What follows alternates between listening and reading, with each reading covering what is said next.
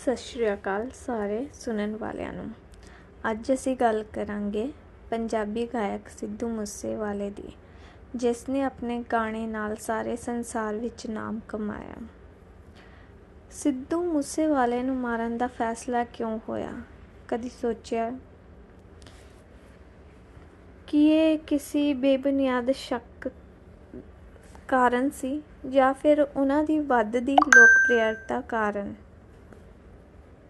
ਕਿਸੇ ਤੋਂ ਉਹਨਾਂ ਦੀ ਇੰਨੀ ਵੱਧਦੀ ਲੋਕਪ੍ਰਿਯਤਾ ਪਪੂਲੈਰਿਟੀ ਵੇਖੀ ਨਹੀਂ ਜਾ ਰਹੀ ਸੀ ਕਿ ਲੋਰੈਂਸ ਵਿਸ਼ਨੋਈ ਤੇ ਉਸ ਦੀ ਗੈਂਗ ਦੀ ਵੈਲਿਊ ਘਟ ਰਹੀ ਸੀ ਜਾਂ ਫਿਰ ਉਹਨਾਂ ਨੂੰ ਡਰ ਸੀਗਾ, ਜਿਵੇਂ ਕਿ ਉਹਨਾਂ ਨੇ ਆਪਣੇ ਇੱਕ ਇੰਟਰਵਿਊ 'ਚ ਕਿਹਾ ਵੀ ਕਿ ਉਹ ਦੂਸਰੀ ਗੈਂਗ ਨੂੰ ਪ੍ਰਮੋਟ ਕਰਦਾ ਸੀਗਾ। ਸਿਰਫ ਇੱਕ ਸ਼ੱਕ ਦੇ ਆਧਾਰ ਤੇ। ਜਾਂ ਫਿਰ ਕੁਝ ਗਾਇਕ ਹੋ ਸਕਦੇ ਜਿਨ੍ਹਾਂ ਨੂੰ ਡਰ ਲੱਗਦਾ ਸੀਗਾ ਕਿ ਕਿਤੇ ਉਹਨਾਂ ਦਾ ਕੰਮ ਕਿਸੇ ਦਿਨ ਬੰਦ ਨਾ ਹੋ ਜਾਏ। ਉਹਨਾਂ ਦੀ ਵੱਧਦੀ ਤਰੱਕੀ ਲੋਕਾਂ ਤੋਂ ਦੇਖੀ ਨਹੀਂ ਜਾ ਰਹੀ ਸੀ ਤੇ ਅੰਤ ਵਿੱਚ ਪਾਰਟੀਆਂ, ਸਿਆਸਤੀ ਲੋਕ ਜਿਨ੍ਹਾਂ ਨੂੰ ਡਰ ਸੀ ਕਿ ਉਹਨਾਂ ਦਾ ਦਰਜਾ ਕਮਜ਼ੋਰ ਹੋ ਜਾਵੇਗਾ।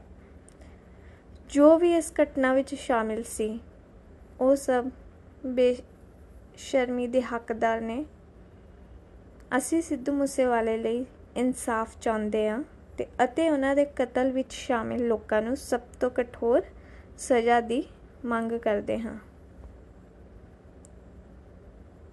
ਇਸ ਕੰਮ ਦਾ ਅਸਲੀ ਮਕਸਦ ਕੀ ਸੀ?